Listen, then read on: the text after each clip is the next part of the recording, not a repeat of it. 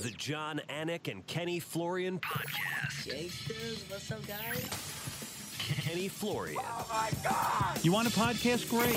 So you have some audio on your website that nobody goes to. Here are your hosts, Jon Anik and Kenny Florian. This show's really starting to come together. I mean, this is live to tape today. Cody Merrow at the controls in the great state of New Jersey. That's probably the only time in my life that I've said the great state of New Jersey. I love New Jersey people for sure. It's episode 262 of the Anik and Florian podcast. It's Monday, August 10th, 2020 is the year I got a little extra pep in my step, Ken Flo. It's a pay per view week. It's a fight week. Let's fucking go. Don't mess with Boston sports. Anik will get you. Uh, dude, when, when do you head out to Vegas?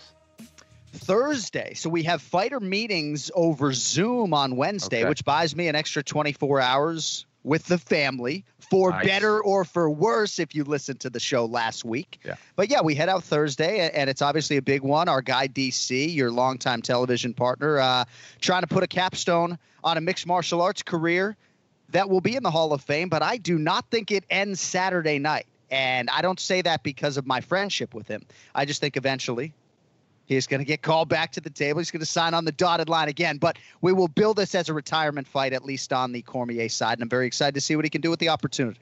Uh, are you referring now to a John Jones possible fight at heavyweight? Is that the fight that, that would bring him out? Is that what you're saying? Or Brock Lesnar, or excuse me, Brock Lesnar, or a name that I'm not thinking of. I just Right. feel like there'll be a lot of zeros on the paycheck, and it would inevitably be a name that would entice the ultimate competitor to such an extent that he couldn't say no. I do think at the end of the day, and you're going to hear a lot of this out of my mouth this weekend, he just likes to compete. And I think that pull is always going to be there, and eventually he'll take the bait. That's all.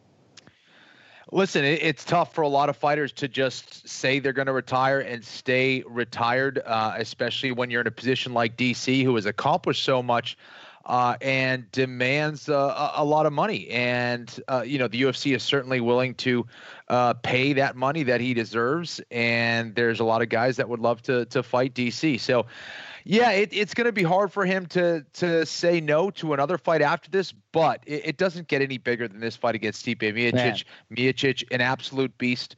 Um, th- there's obviously a very strong argument that the winner of this fight will go down as the greatest UFC heavyweight of all time. So, uh, a lot of the line, dude.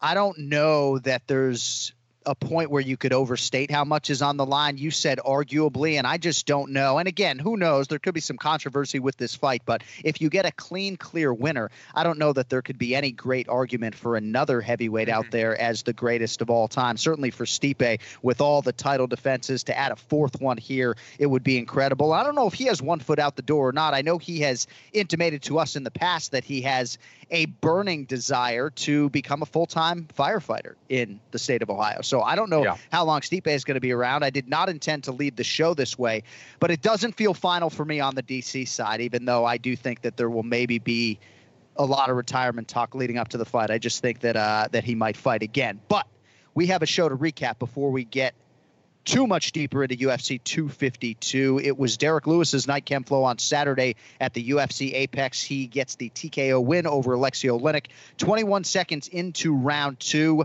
He was tested, I would ask you to what degree, by the submission game of Aleksei Oleinik early on, but uh, you had the Black Beast by TKO, and despite some potentially hairy moments, uh, the big man gets it done in a big way.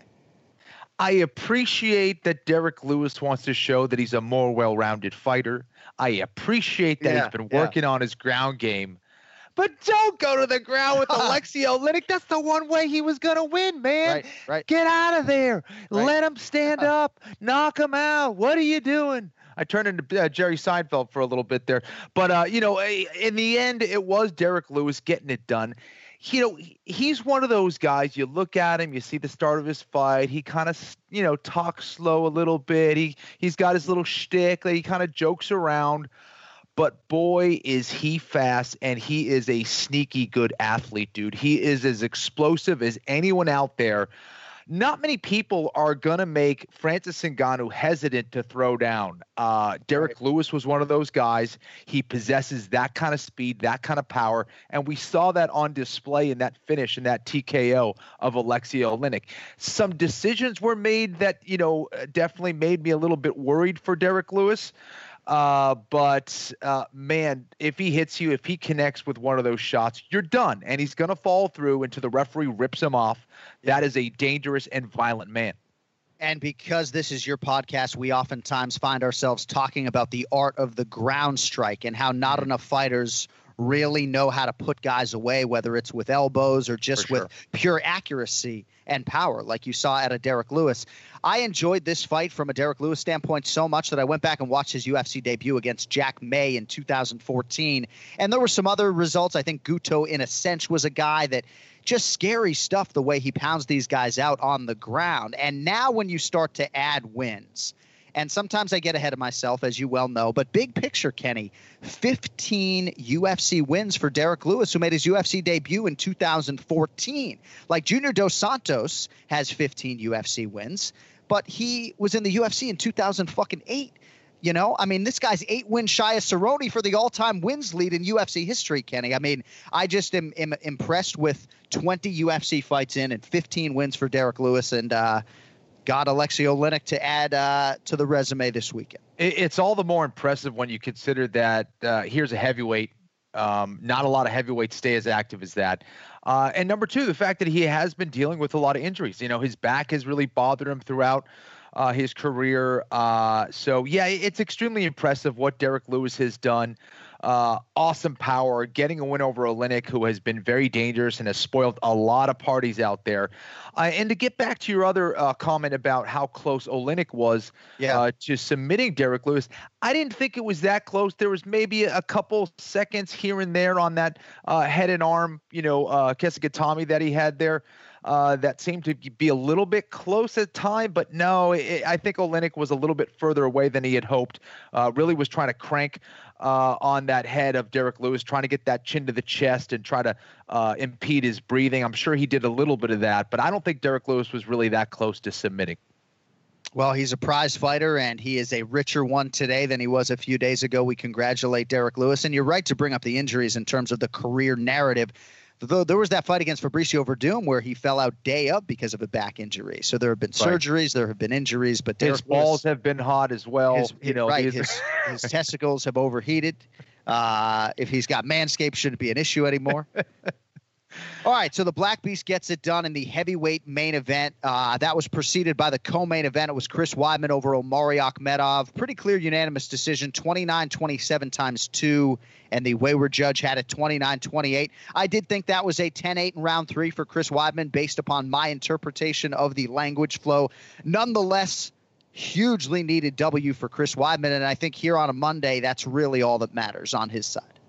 And that's all he wanted. You know, it, it always makes me a little nervous when I hear a guy who's been around the game for a long time, who has found a lot of success in mixed martial arts, when they say, I need to get a win. Um, that kind of desperation worries me. And you know, he's got, you know, the weight of the world on his shoulders and all that stuff, trying to provide for his family. And more importantly, you know, prove to himself that he's an elite fighter again. Um, that was a lot of pressure heading into that fight against a very tough Akhmedov. So, I was nervous, but you could just sense that it wasn't your normal Chris Weidman in the fact of, yeah, you know, maybe he seemed a little bit more off technically than we've seen Chris Weidman when, when he was certainly uh, at his peak, but he didn't have that same kind of kind of confidence and commitment to what he was trying to do in that fight. Um, he just didn't have that championship type aura or feeling, and, and that that has been gone for a little bit, of course, but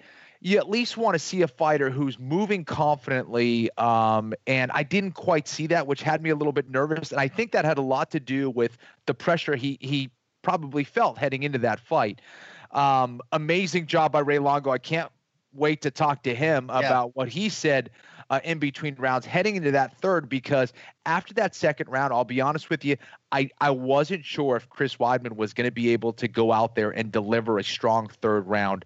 Right. And he absolutely did that, man. He really dug deep uh, and and brought it together and went back to what he does best, and that's what won him the fight. Yeah, look good physically. The cardio wasn't necessarily as strong as it's been in the past. Certainly, he was able to dominate late in the fight, but complete cardio abandonment if I'm not mistaken, on the other side for Omari Akhmedov. I mean, oftentimes we find ourselves so focused on Weidman and Longo's guys in these fights, but Akhmedov came in, Ken Flo, unbeaten for a long time. Uh, I thought his performance in defeat left a little bit to be desired as well.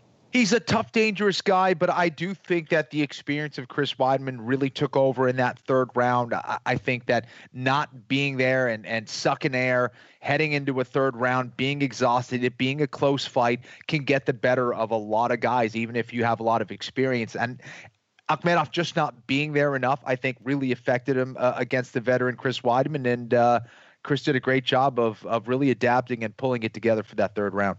All right, Longo's going to join us shortly, but at least one other performance that I'd like to get your thoughts on. Beneil Dariush just continues to add to the highlight reel. He's a winner by spinning back fist over Scott Holtzman, but of course he does not get the bonus because he missed weight, came in at 158 yeah. pounds. And this is a lightweight contender. This is a well rounded fighter and a threat, I think, to most guys in this division.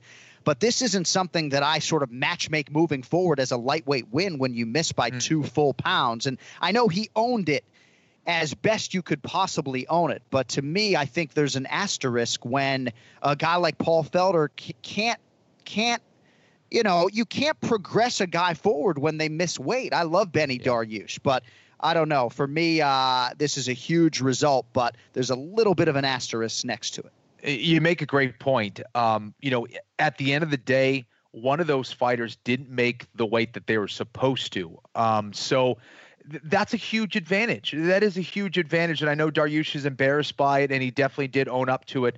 But I agree. I mean, that's one of those uh, wins that I think will have an asterisk or should have an asterisk there because of that um, inability to make weight. Uh, it, it's it's unfortunate. It, it's something that does happen. But as a professional fighter, man, you got to do better than that.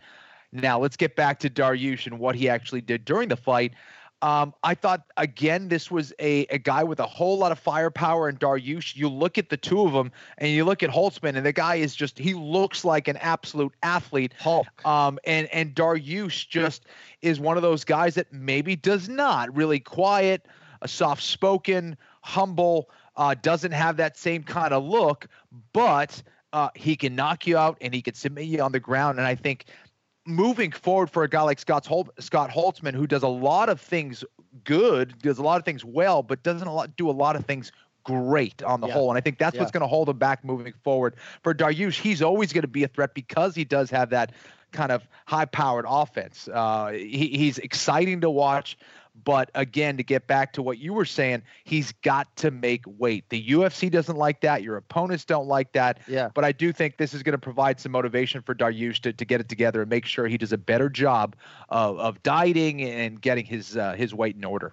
Yeah, such a good fighter, right? The even the just yes. the subtle body manipulations that guys like me don't necessarily realize. You see a guy like Dariush controlling Scott Holtzman in these clinch situations with these subtle movements, and you think, man, how is this former professional hockey player who looks like he's 205 pounds being held by this guy who looks like he's got 17% body fat like me? Right. But Dariush gets it done uh, in a big way. He does not get the bonus. And I guess I inject Felder's name into the conversation because he is a lightweight with a number six or seven next to his name. He has a hard time making 156 pounds. He's interviewing Dariush after the fact, and he's sort of putting the guy over, saying the world's Dariush's oyster when it's like, dude, he didn't even make the contracted weight. You know, so for me, I'm just watching this thinking, hey, it is what it is absolutely love Dariush, but uh, and, and, thankfully he owned it as best he could. That's between you and Felder. I mean, you guys yeah. have a little bone to pick, and yeah, that's fine. I, I, am not trying to, you know, make your relationship controversial here, but I yeah. don't know. Maybe Kenny can push into that number one spot. Paul, you just sort it out with Anik, will Thank you? you? Thank you. Yeah. I got to take that up with him. All right, congrats to uh, Darren Stewart, Yana Kunitskaya, Timmy Means Business, Kevin Holland, Woo. Nasrat Haqparast. A lot of big winners over the weekend at UFC Fight Night. Lewis versus Oleinik. But it's UFC 252 week, and we don't want to waste any more time on that, especially because we got Longo waiting in about 60 seconds. First, though, want to let you know that support for the Anik and Florian podcast comes from the official electric razor of UFC, Manscaped. You ever had an awkward moment where you had to grapple with someone who had like a full bush coming out of their singlet? No? Well, that could be because the Manscaped craze has caught on. Manscaped has everything you need to keep your package nice and tidy and truly is the best company in men's below the belt grooming. Their top notch ball trimmer, the Lawnmower 3.0. You've heard me talk about it. It'll keep you clean and without any of those nicks and cuts. Manscaped has also partnered with a lot of top tier MMA athletes middleweight champion Israel Adesanya, the future Hall of Famer Max Holloway, Francis Ngannou and many others who understand that hygiene matters and also know what it takes to be the best. And so does this revolutionary men's grooming company, Manscaped. They just redesigned this Lawnmower 3.0, a great ceramic blade with which accidents become a thing of the past. And beyond that, for our listeners and viewers out there who happen to be men, we told you last week, we'll tell you this week, you don't want to use the same trimmer on your face as you're using down there. And we want to help you get there. So to get 20% off with free shipping, go to manscaped.com right now. Use the promo code AF that's promo code AF one word for 20% off and free shipping at manscaped.com. All right, Ray Longo's in Las Vegas. He is celebrating a W. Hopefully, they have slowed the vodka pour. Let's get to Raymond Peter Longo. It's now time for the Ray Longo Minute. I want you to punch a hole in his fucking chest. That's what I want. The Ray Longo Minute. Jon Anik and Kenny Florian podcast. Nothing quite like a Ray Longo minute after one of his high profile UFC fighters gets a win. And that is our reality on this Monday as we welcome in live from Las Vegas and looking like you belong in Las Vegas today, I might add, is the great Ray Longo. It's nice to see you. Congrats on a win, my man. How you doing? Oh man, thanks. I mean, was, uh, the only thing I'm upset about, John. I forgot my fucking mustaches. yeah, I, I, dude, I'm so I'm so upset. I thought I put them in the suitcase. I have no mustaches for the show. Well, you know I have a solution. What is that? To actually grow one? I, mean, I think it would complete your whole look. You'll never leave it at home, and I, I think it would have led to a finish by Weidman. Weidman would have yeah, got that's right. or something if you had a mustache on. Ah, exactly. Yeah. Uh, So I know, I'll I know how any help I high- can get. I know how high your expectations are for Chris, but you guys prioritize the win sort of by any means necessary. I know we talked a little bit off the air, but uh, Yeah. how do you feel overall? A win's a win as far as I'm concerned. Your thoughts? Yeah, well, look, I'm I'm really happy for him. He got the win. It wasn't the way I expected it to go, uh, and he really had to dig down deep after the second round, which is a good takeaway. And I think moving forward, you're going to see him really rely on his wrestling, go back to his roots, because I think he's so strong there when he's on. So uh, he'll make some adjustments there. But he did say the floor was slippery, so he was struggling with his footwork and and you know his footing on in in the octagon and and I think that had something to do with it. But uh, you know, all in all, I think look, he was under a lot of pressure. Uh, he needed a W. I mean, before the fight, it was like, look, we're going back to what got you here. I want you to try to blend the stand up in with the wrestling as best you can. But let's go to where you're strong. And you know, we knew even if he didn't get him down, he, the other guy would have to gas out also because that's that's a lot of pressure defending against that guy, especially when he's relentless. So, you know, I was happy for a bunch of things. And again, I think the pressure that was on him, he is human. Uh, he needed that W. We actually even went through it like forget entertaining anybody, you know, because sometimes that's where you go. You want to do the right thing. Everybody likes an enter, you know, a knockout of it. It's- Fuck that, man. Get the W. It's one fight at a time. If you're going to do this, you know, get serious. And it's really one fight at a time. I wouldn't even talk about titles, anything. Just Right. give me, I, I want to grow. If I'm going to do it again, let's just go one fight at a time. And like, again, I'll let you talk, but again, like in the gym, uh, you know, I don't see anything like, you know, what goes on in the octagon. He's still crushing people in the gym. Yeah. He's still super talented. And I'm hoping that the W really gives him the uh, confidence to, uh, you know, uh, you know, move forward in, in a positive manner. So, in terms of the offensive wrestling, is that what you're referencing? Just the speed and the aggression and the talent you see it in droves in the gym, and not necessarily translating on fight night like it used Yeah. to.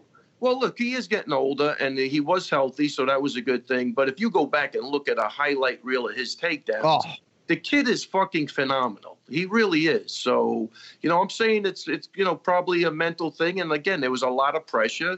And you know, in fighting, you can't hesitate an eighth of a second. Right. You know, you're either roll in or roll out. You know what I mean? So uh, sometimes if you know mentally if you, you you're uncertain and you know he was the champ now he's building up he had a lot of you know a couple of losses that's a lot man to to deal with so I really applaud him on that because that's a it's a tough position to be in.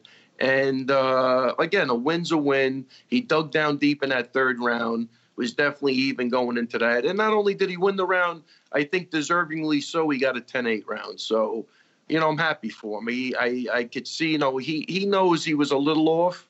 So uh, I like his honesty in that and what he did. The I agree.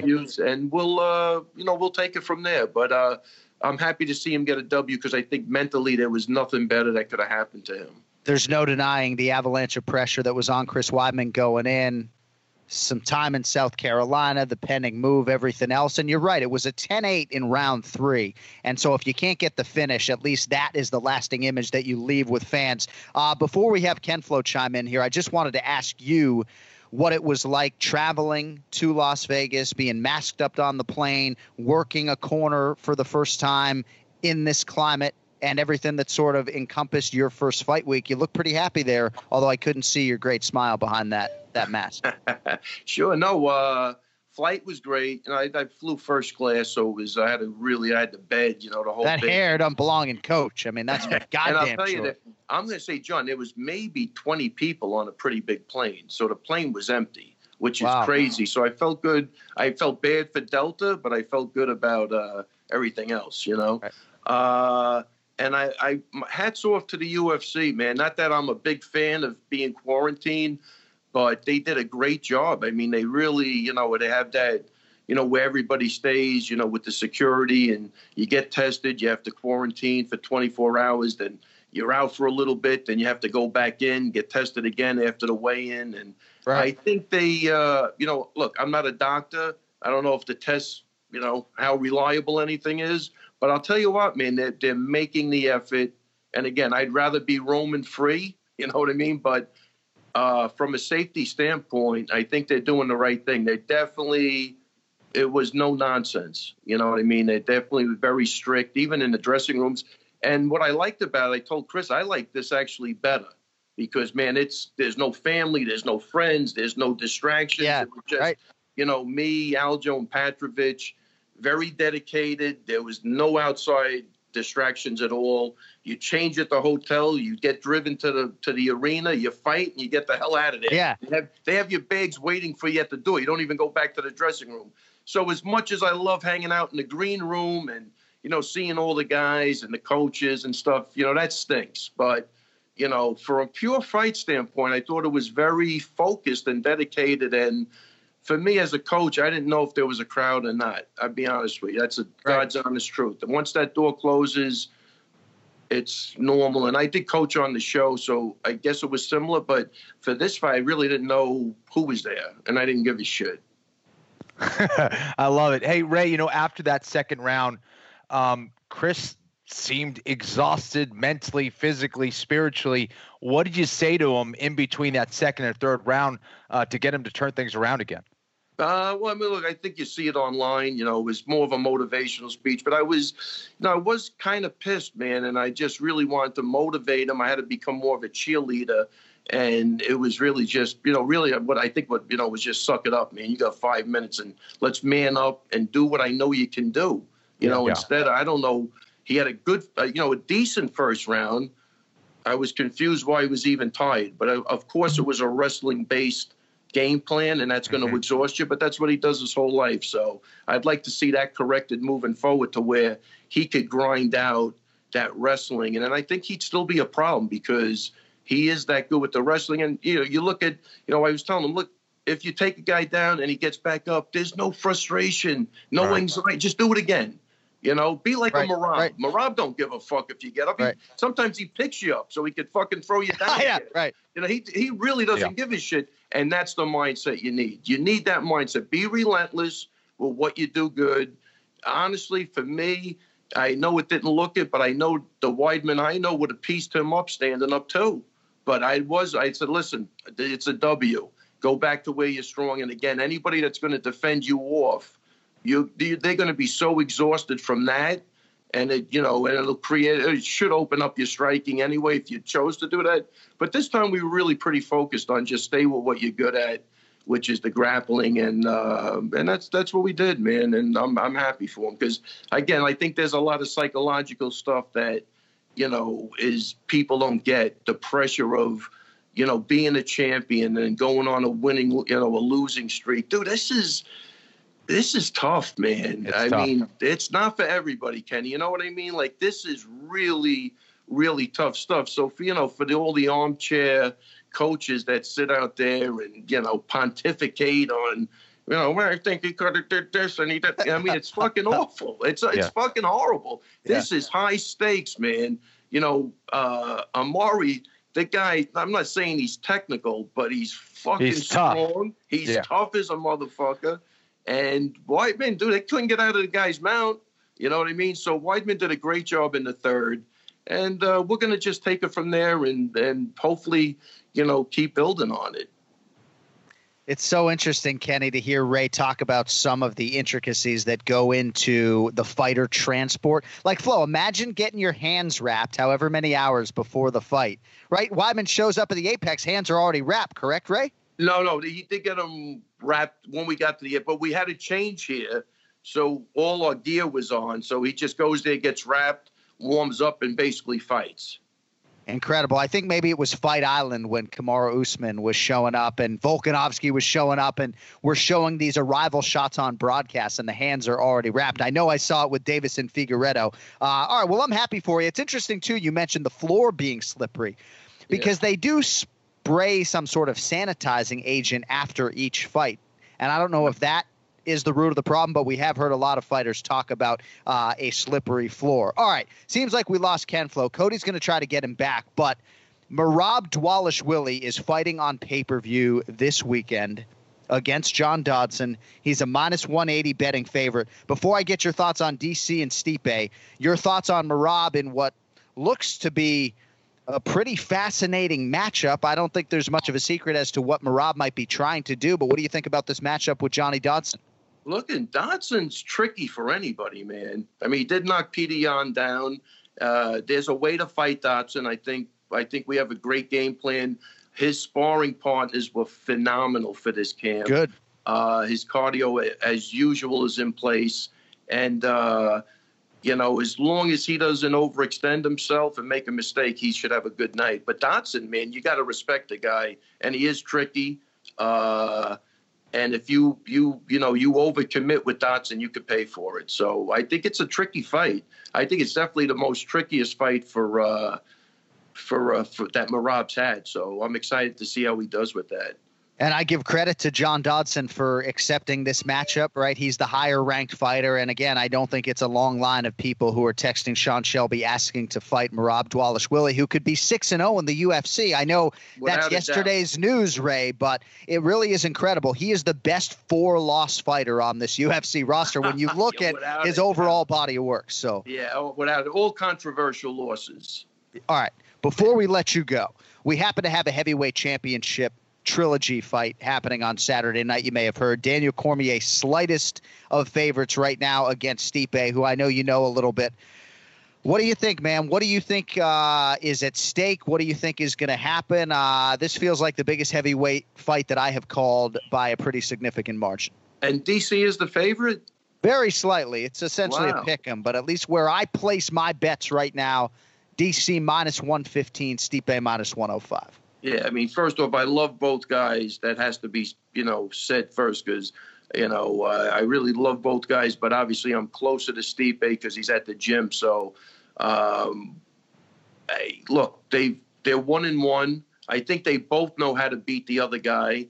So again, it's going to come down to, uh, you know, DC's getting a little older. Stipe's a blue collar guy, man. So you know he's not he's not drifting all over the place. He doesn't have to make weight. You know, looks like he's in great shape. Right. Uh, you know, he doesn't balloon up to 300, then come down. You know, the guy's still working. He's that kind of guy. And he had success with the body shots. If DC's not in shape, if, you know, I don't know where his weight went to, uh, but if he doesn't come in in tip top shape, I think uh, Stipe's winning that fight. I think he's winning either way. I think I think uh, you know again, uh, DC's talking about legacy.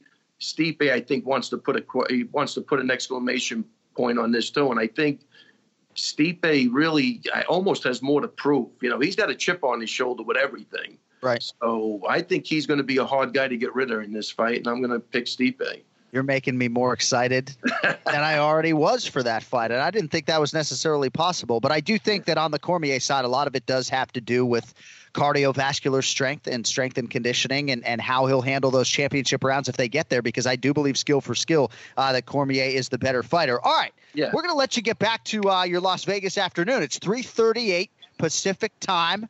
I mean, what do you got going on? You said Aljo's been like pouring vodka down your throat. What are you doing the rest of the off- day?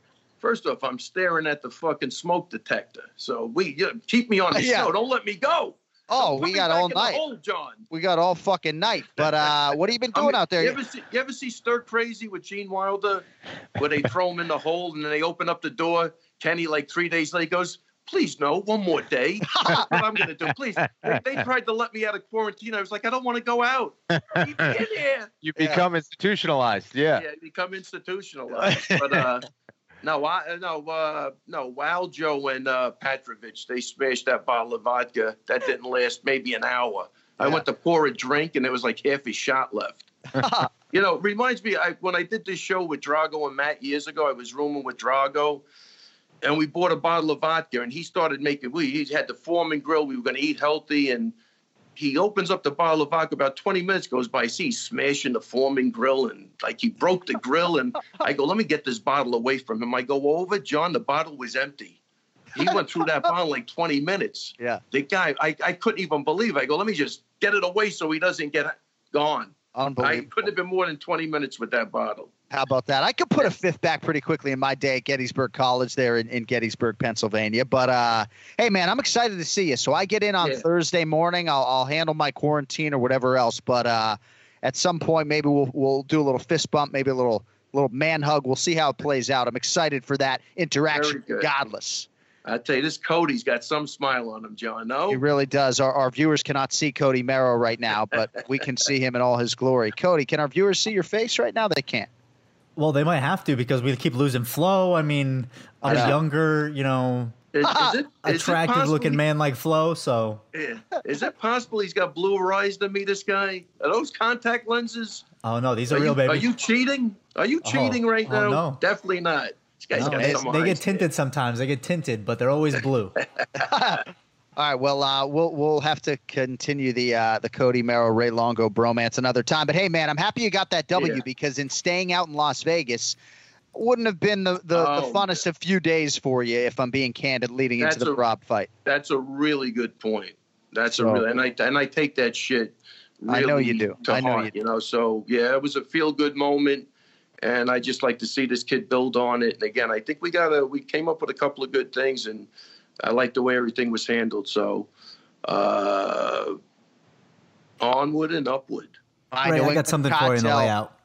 My New England cartel hat Oh. tip to you Wow. in honor of the W. Cody, what was that, bro? So we keep challenging Ray every week, and he's got to add to his kit and all the time.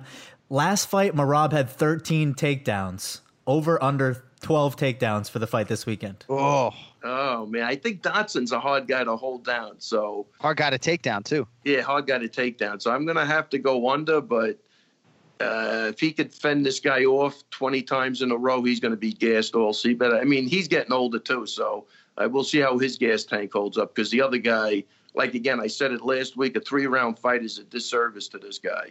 He Right. needs five to 20. Right, right, right. All right, well, uh, go get your fucking mask, put in a Grubhub order, and we'll see you in a few days. Take it easy, guys. There he Good is. job. Take care. The Ray Longo Ray. Minute every week here on the Thank Anik and you. Florian podcast, and we'll go from uh, from Ray Lon to Raycon. Can I even do that, Cody? Well, whether you're working on your fitness or working from home, seems these days everyone needs a great pair of wireless earbuds. But before you go dropping hundreds of dollars on a pair, you got to check out the wireless earbuds from Raycon. You already know Raycon earbuds start at about half the price of any other premium wireless earbuds on the market. And having now tried them, I can tell you they sound just as good as the other top audio brands that you know. So Ken Flo and I got a pair of the newest model, the Everyday E25 earbuds. These are the best ones yet. You get six hours of playtime, easy Bluetooth pairing. The bass is outstanding. And there's also now more compact design that gives you a nice noise isolating fit, perfect for conference calls or podcasts. They're also discreet, no wires or stems or anything like that. So for video calls, they really are quite good. And, and I did a radio hit in my Raycons the other day, and it sounded perfect. So we'd encourage you to at least go online, and I'll, I bet you'll be picking up a pair to see what the hype is all about. Celebs like Mike Tyson, J.R. Smith, all on board. And now is the time for you to get the latest and greatest from Raycon. Get 15% off your order at buyraycon.com slash Florian. That's buyraycon.com slash Florian for 15% off Raycon wireless earbuds. Buyraycon.com slash Florian. All right, UFC 252 beckons in like five days. Let's get to the picks. It's the main event challenge. Anik. The time is most definitely now. Florian. I finish fights. I'm gonna do everything possible to win. The main event challenge. The Jon Anik and Kenny Florian podcast. All right, it was 93 to 90 for Team Florian heading into UFC Fight Night Lewis versus Oleinik. And it is now four straight winning weeks for Team Florian. Ken Flo takes the week 6 4. The difference is prediction on Derrick Lewis by TKO. So it's now 99 94 Team Florian in command as we come up on a big one UFC 252. Miocic versus Cormier 3 as we welcome on the Duck, Ian Parker. Ian, it's nice to see you today, my friend. The beard is looking good. You know, I debated on trimming it before the show. I feel like it's getting a little uh a little too COVID like. Um, but I appreciate your love for it. So maybe I'll keep it another week. We'll see. Well, sometimes when you look in the mirror, it looks different than it does on camera. We got the duck sound effect for you today, thanks to I Cody. appreciate, appreciate Yeah, that. That'll be here throughout the rest of the uh, history of the show. As long as you hold down this slot, I mean, we can joke about the four straight losing weeks off the top, but let's get a little bit serious, right? Listen, round one with Aleksei Oleinik looked like I had it for a second. Look pretty good. But according to Derrick Lewis, that British Bulldog choke just wasn't going to finish the fight. Um, yeah, look, I took a shot with Oleinik. Round one kind of went how I thought it would go if it got to the ground. Um, I actually wanted to ask Kenny here. I thought what Oleinik did was very bizarre with all the time he had on the ground to go for a choke that you have to put all your strength into to get it done. He could have done. He, he could, dude. He could have teabagged Derrick Lewis and choked him out that way if he wanted to. All right. Well, it's funny. You make a great point because you're like, dude, he'll let someone mount him to get an Ezekiel, but he won't get the mount to use an Ezekiel. You're like, I don't. could've But hey, any- has his.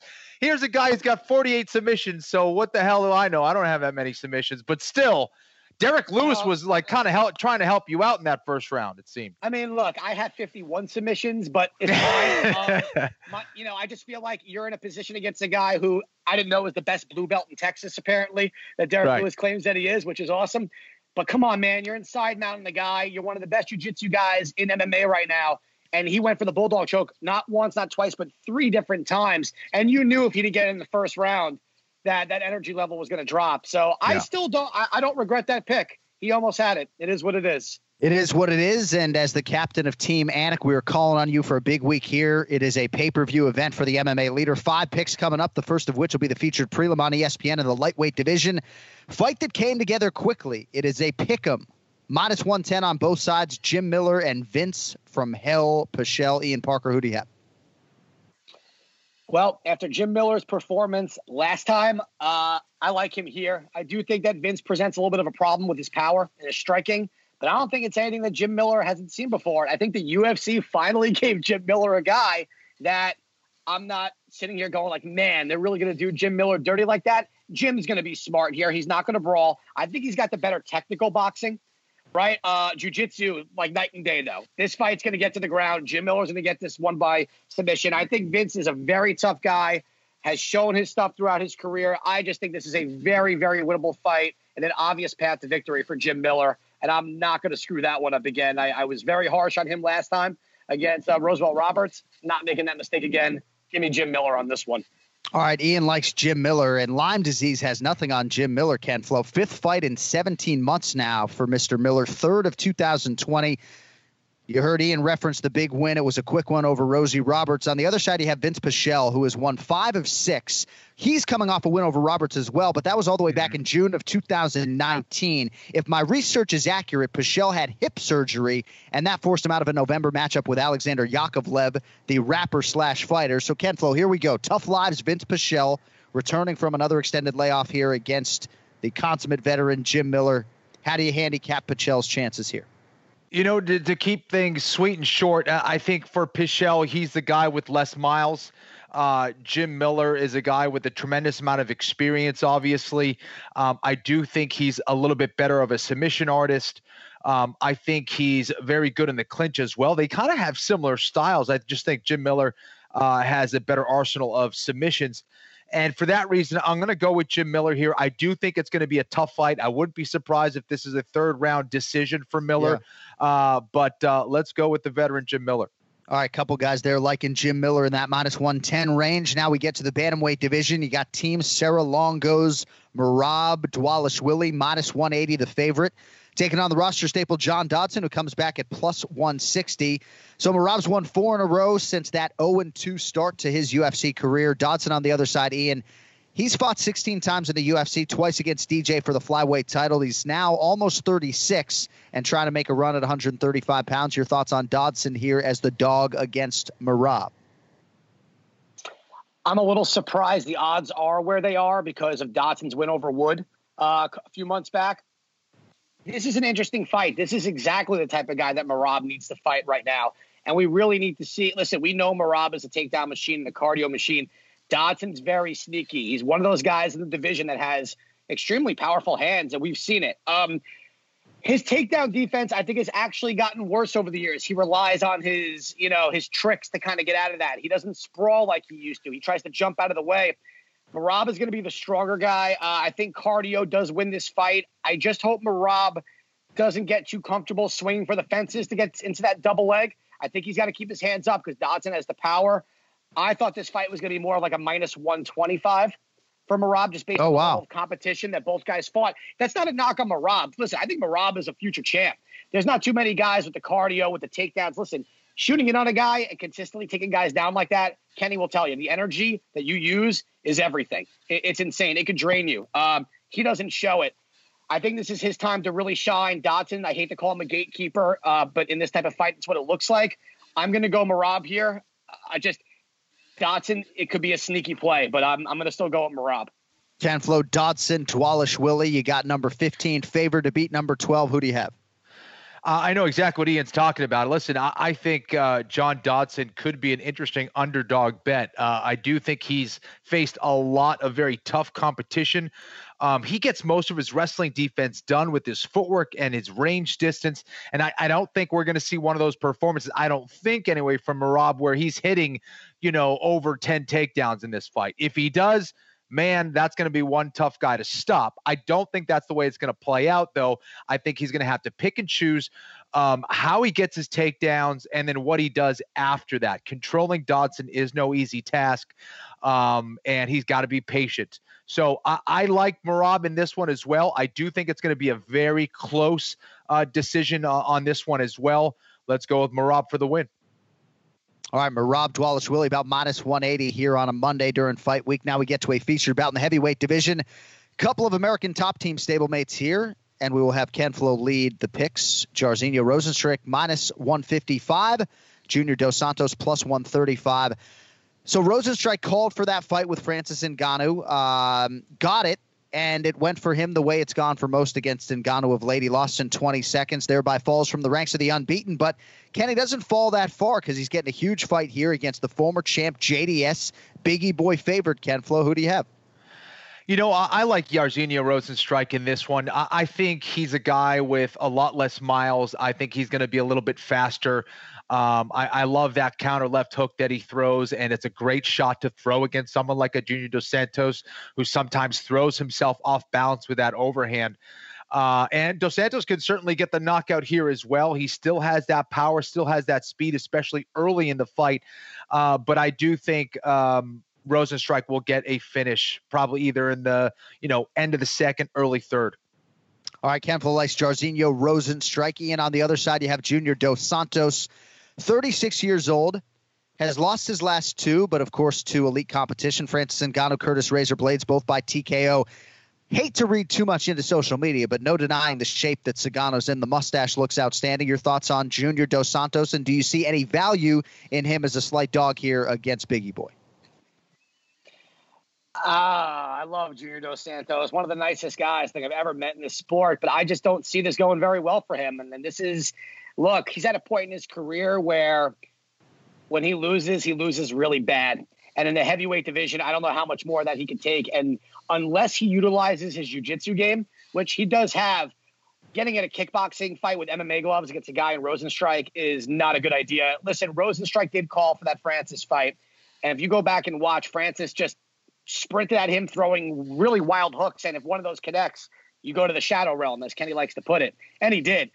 Junior doesn't I don't think he has that same ambush. You know, uh, power wise, it's heavyweights. They all possess that. I just don't see his striking really being much of a threat right now. Rozenstruik is the better fighter, striking wise. This fight, unless it goes to the ground, but I don't even want to ramble on about this. I'm scared for Junior Dos Santos. I'll be honest. I think Rozenstruik knocks him out. I just hope it's not too bad. All right, co-main event at bantamweight. Couple of title hopefuls here. Sean O'Malley, the Sugar Show, the minus 325 favorite here against Marlon Chito Vera who is a whopping plus 265 underdog. I'm not sure, Ian, that people quite understand just how good both of these guys are in terms of all of their different mixed martial arts skills. Uh, who do you have in the co main event and how do they get it done? Oh, I've been dying to talk about this fight since it got booked. This is, look, is this the Edmen Shahbazyan type of situation we're looking at here? You know, we who have we seen Sugar Sean fight that really shows us who he is as a fighter? Listen, Eddie Wineland getting knocked out that quick, that doesn't show me who Sugar Sean is. We talk about going through adversity, being put on your back, having your legs kicked out. The level, I don't blame him for the level of competition he's fought. He said it in his interview with you guys. He's taking it slow. He wants to be built up.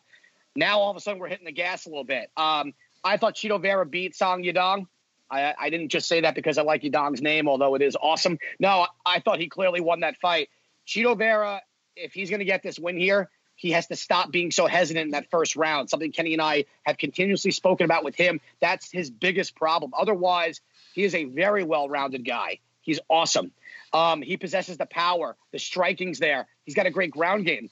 The question is, is Sugar Sean going to land that one punch on Chito? I don't think that happens right now. So I got to make up some room here. I got to get some points. And I think this is the fight where I'm going to take a shot. I don't think Chito Vera should be plus 260 in this fight based on everything. That's not taking away anything from Sean or, or giving maybe Chito too much credit where he's at in his career. But between who these guys have fought in their young careers, Chito has fought way better competition. Sean's done what he's needed to done to get do to get here, no doubt.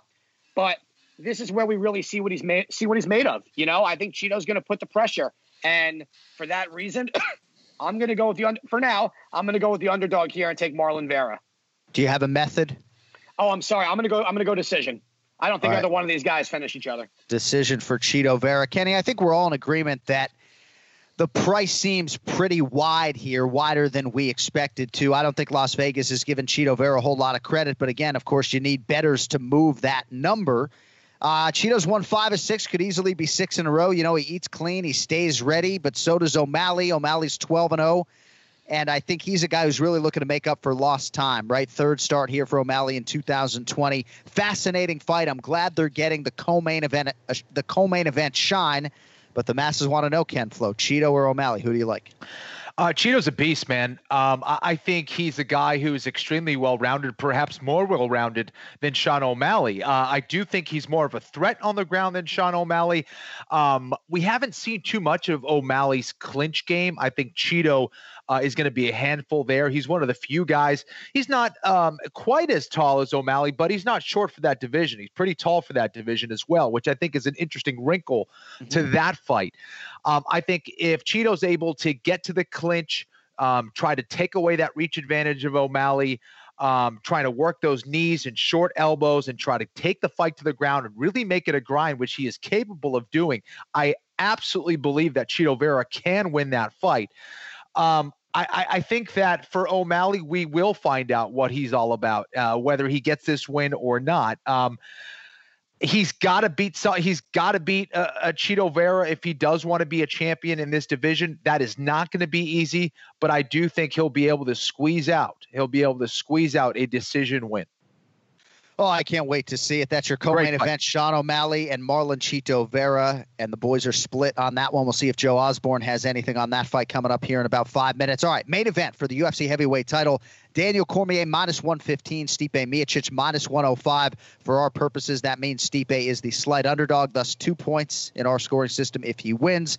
So the first meeting, July of 2018, goes to DC. The second meeting, August of last year, Cormier dominates the first three plus rounds, then succumbs. Stipe weathers the storm, gets the fourth round finish. Trilogy gets decided here on Saturday night. It's live on pay per view. Ian, you and I have talked extensively about this fight off the air, so I know which way you're going, but you're on the air now. Cormier or Miocic for the record? I also know where Kenny's going, so that's a lot of fun. Um, uh, you know what?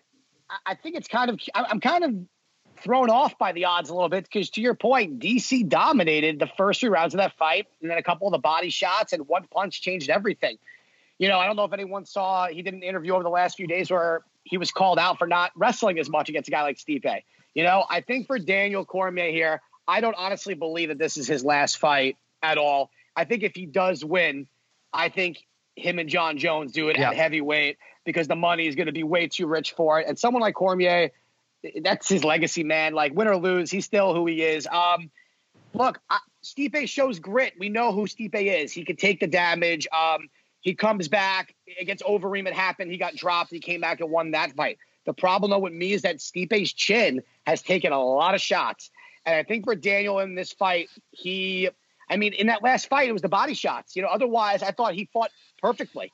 You know, up until that four, was the fourth round, right? So it's hard for me to really see this difference all of a sudden. Like, what is Stipe going to be able to do different than the last time that's going to just change his fight altogether? Cormier's been fighting a certain way forever and he hasn't even really had to use his wrestling. That's the scary part. Imagine he goes in there and starts scrambling, shooting outside singles, hitting him with a high cross, the double. Stipe is going to be like, holy shit, this guy's not trying to knock my block off. He's trying to grind me out a little bit. And that will also drain him.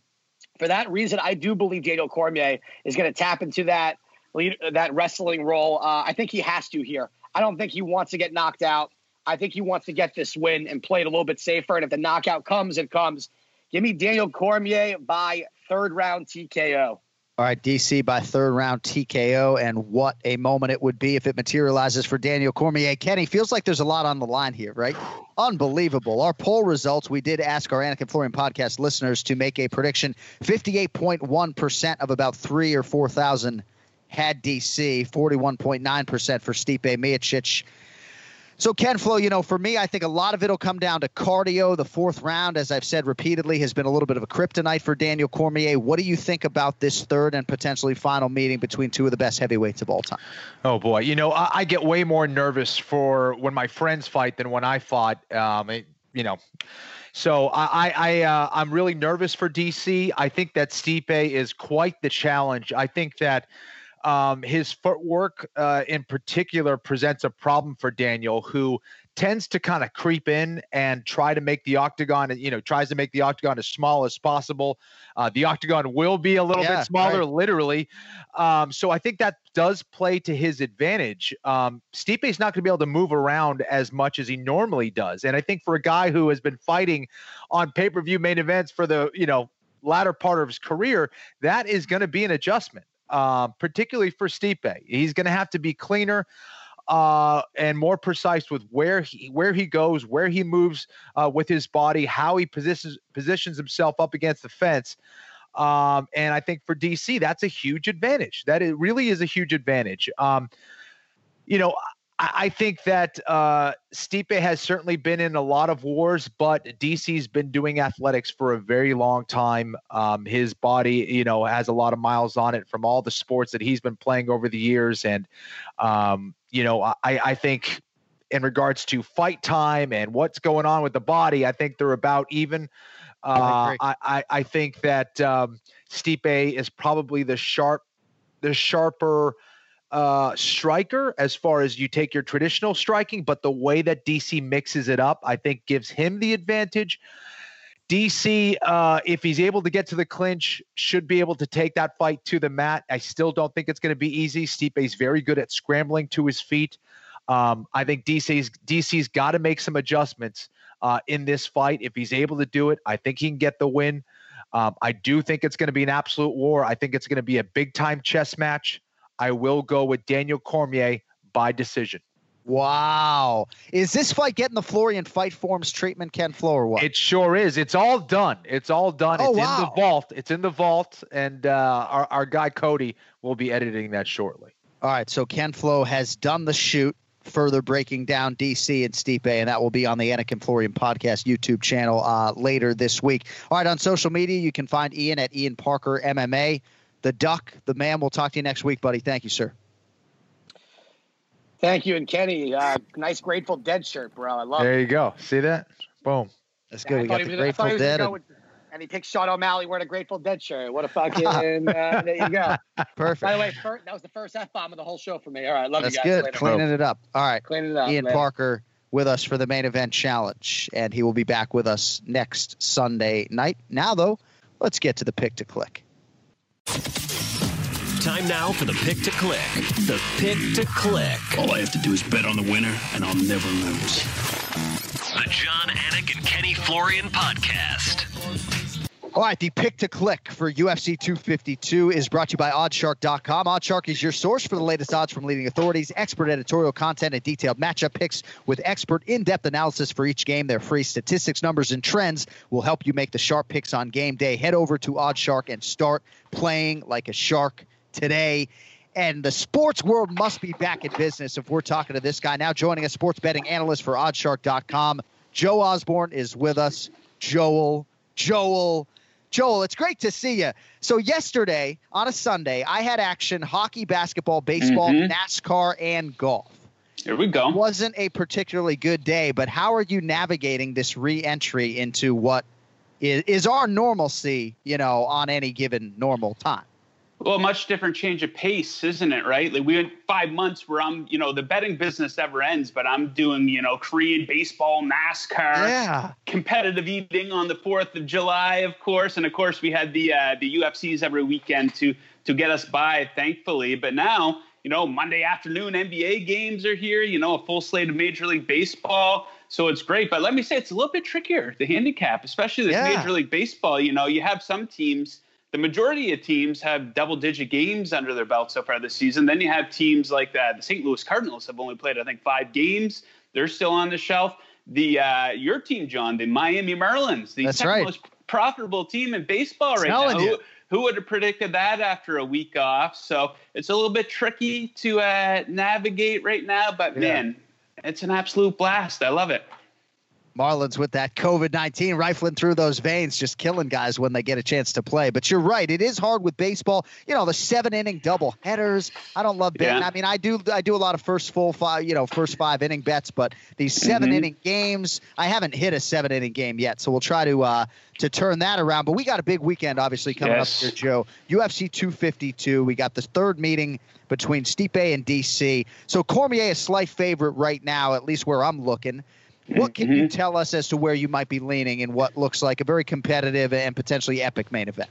So originally, I was leaning Stipe in this one. You know, I don't like the idea of a guy coming into a fight with one foot at the door towards retirement. But then I looked at this a little bit closer, and I think DC's situation it's a little bit different. You know, it's not like he's coming into this fight on some type of losing streak, or he hasn't uh, uh, regressed in any way, really. You know, he is coming off a loss, but you know, he's saying all the right stuff coming into this fight. You know, he does want to preserve that legacy. He wants to build on it, become the two-time heavyweight champion. So I would throw that narrative out the window about you know DC maybe being distracted about an impending retirement. If someone's using that as a reason to pick against him, I, I wouldn't. If he does lose the fight, I don't think it's going to be because of any type of distraction. So I do like DC. It's not my favorite bet on the card. You know, fight, it's not quite a coin flip, but uh, I would pit DC. I would lean him 60% right now. Yeah.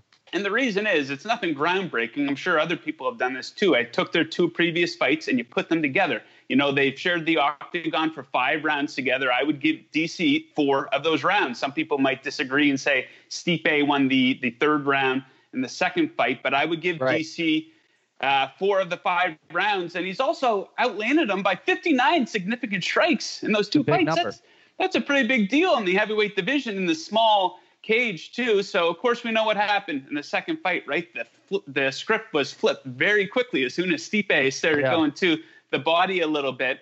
And you know, D, I don't have to tell you this, John. DC's a smart guy. You know, fighter IQ. He's probably one of the tops in the sport. So I think he can uh, learn from that and come into this one with a little bit better of a defensive game plan. You know, he's a little bit loose with his striking towards the end of the second fight That's a little true. bit. So I think we could see him mixing uh, uh, some kicks. The ones that he did land in that fight, uh, you know, they look like they hurt. And uh, you know, if this is his last fight, maybe he goes back to his roots a little bit and uh, gets into the grappling. I do think he has a nice edge there, grappling. So I would have to go. Uh, I like DC in this one. If he could wrestle in training, and I'm not even sure in our fighter meeting on Wednesday if he's going to give me the honest answer as to how much he's been able to wrestle, Mhm. but all indications were he couldn't wrestle much at all in training leading up to that Stipe rematch. So if he could do it in training, perhaps he'll lean that way on fight night. Anything else at UFC 252 that piques your interest? About a 10 fight card right now. What do you think? Yeah, there's two other spots that I like on this one quite a bit, and uh, similar reasoning behind both of them. So, uh, big heavyweight fight, Jairzinho Rozenstruik and at JDS. Uh, the over under for this one, over under one and a half rounds. You can get the under at minus 115. I think this is my favorite bet on the card, guys. So, take a look at Rozenstruik's career 11 career fights, nine of them were finished before the round and a half mark. And you know he's not exactly going up against a uh, very aggressive grappler in JDS. I think he can count the uh, amount of takedowns he has in the octagon on one hand, maybe. So not a real grappling threat from either guy. So I don't think that's going to chew up a lot of time. Uh, and you know, no big secret here. It's a heavyweight division. Each of these guys has some serious power. It is the small cage JDS on the wrong end of multiple KOs in recent years. Rozenstruik, I don't think he has really good striking defense. So I think the blueprint is there in that one for an early finish from either guy. And JDS as the underdog, that's not a bad bet there, in, Yeah. in my opinion. So I do like the under one and a half rounds in that one quite a bit. Then one of the preliminary fights, Herbert Burns versus Daniel Pineda. The over under there set at one and a half as well.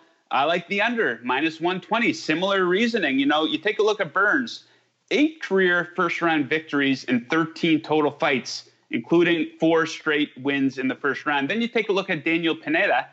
Uh, not exactly a household name. He is a veteran of the UFC, though, as you guys probably know. He fought in the UFC from 2012 2014, seven total fights.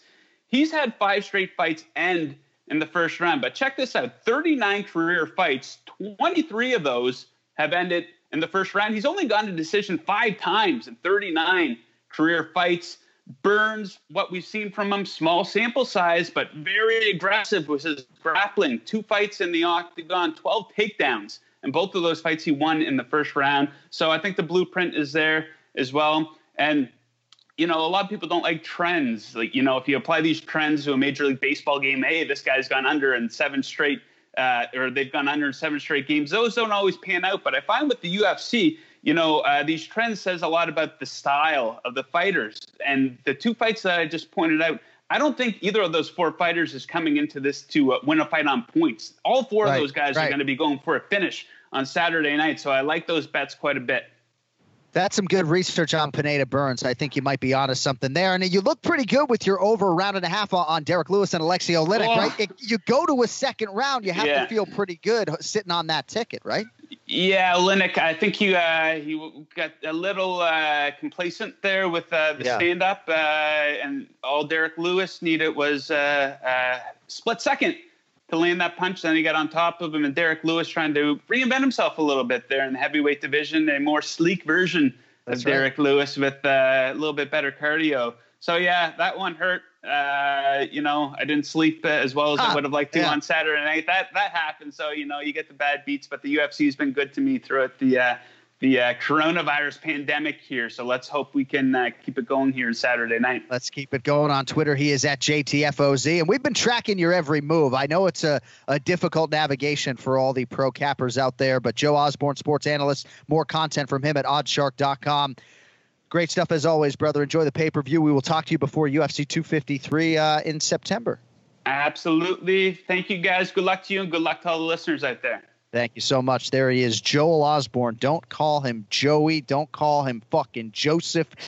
but Joe Osborne helping us out here on the Anik and Florian podcast today. All right, couple programming notes on the way out of here. Florian Fight Forms episode two later in the week, so you can look for that at AnikFlorianPodcast.com and also on the YouTube channel. Also, our UFC 252 recap show is going to be taped next Sunday, August 16th. So Ken Flo is flying to DC. Is that to work with Ryan Hall? Is that why you're going? Correct. Correct. So Ken Flo is heading east. So we're going to get our 252 recap in the can on Sunday. We'll see how quickly uh, Cody Merrow, the Wizard, can spin that thing around. But a quick turn nonetheless for our show. And just wanted to say in closing, we appreciate everybody out there who's listening, who's subscribing, or watching on YouTube. We're trying to keep this thing going. You can also support the show.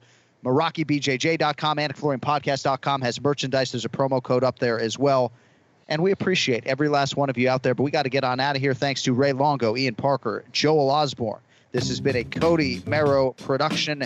With that, for Ken Flo, Jon Anik. Everybody enjoy UFC 252. Get the masks on, or otherwise. Just don't text while you're driving, and we'll talk to you in like five days or so. Till then, be well, be healthy. Yo, later.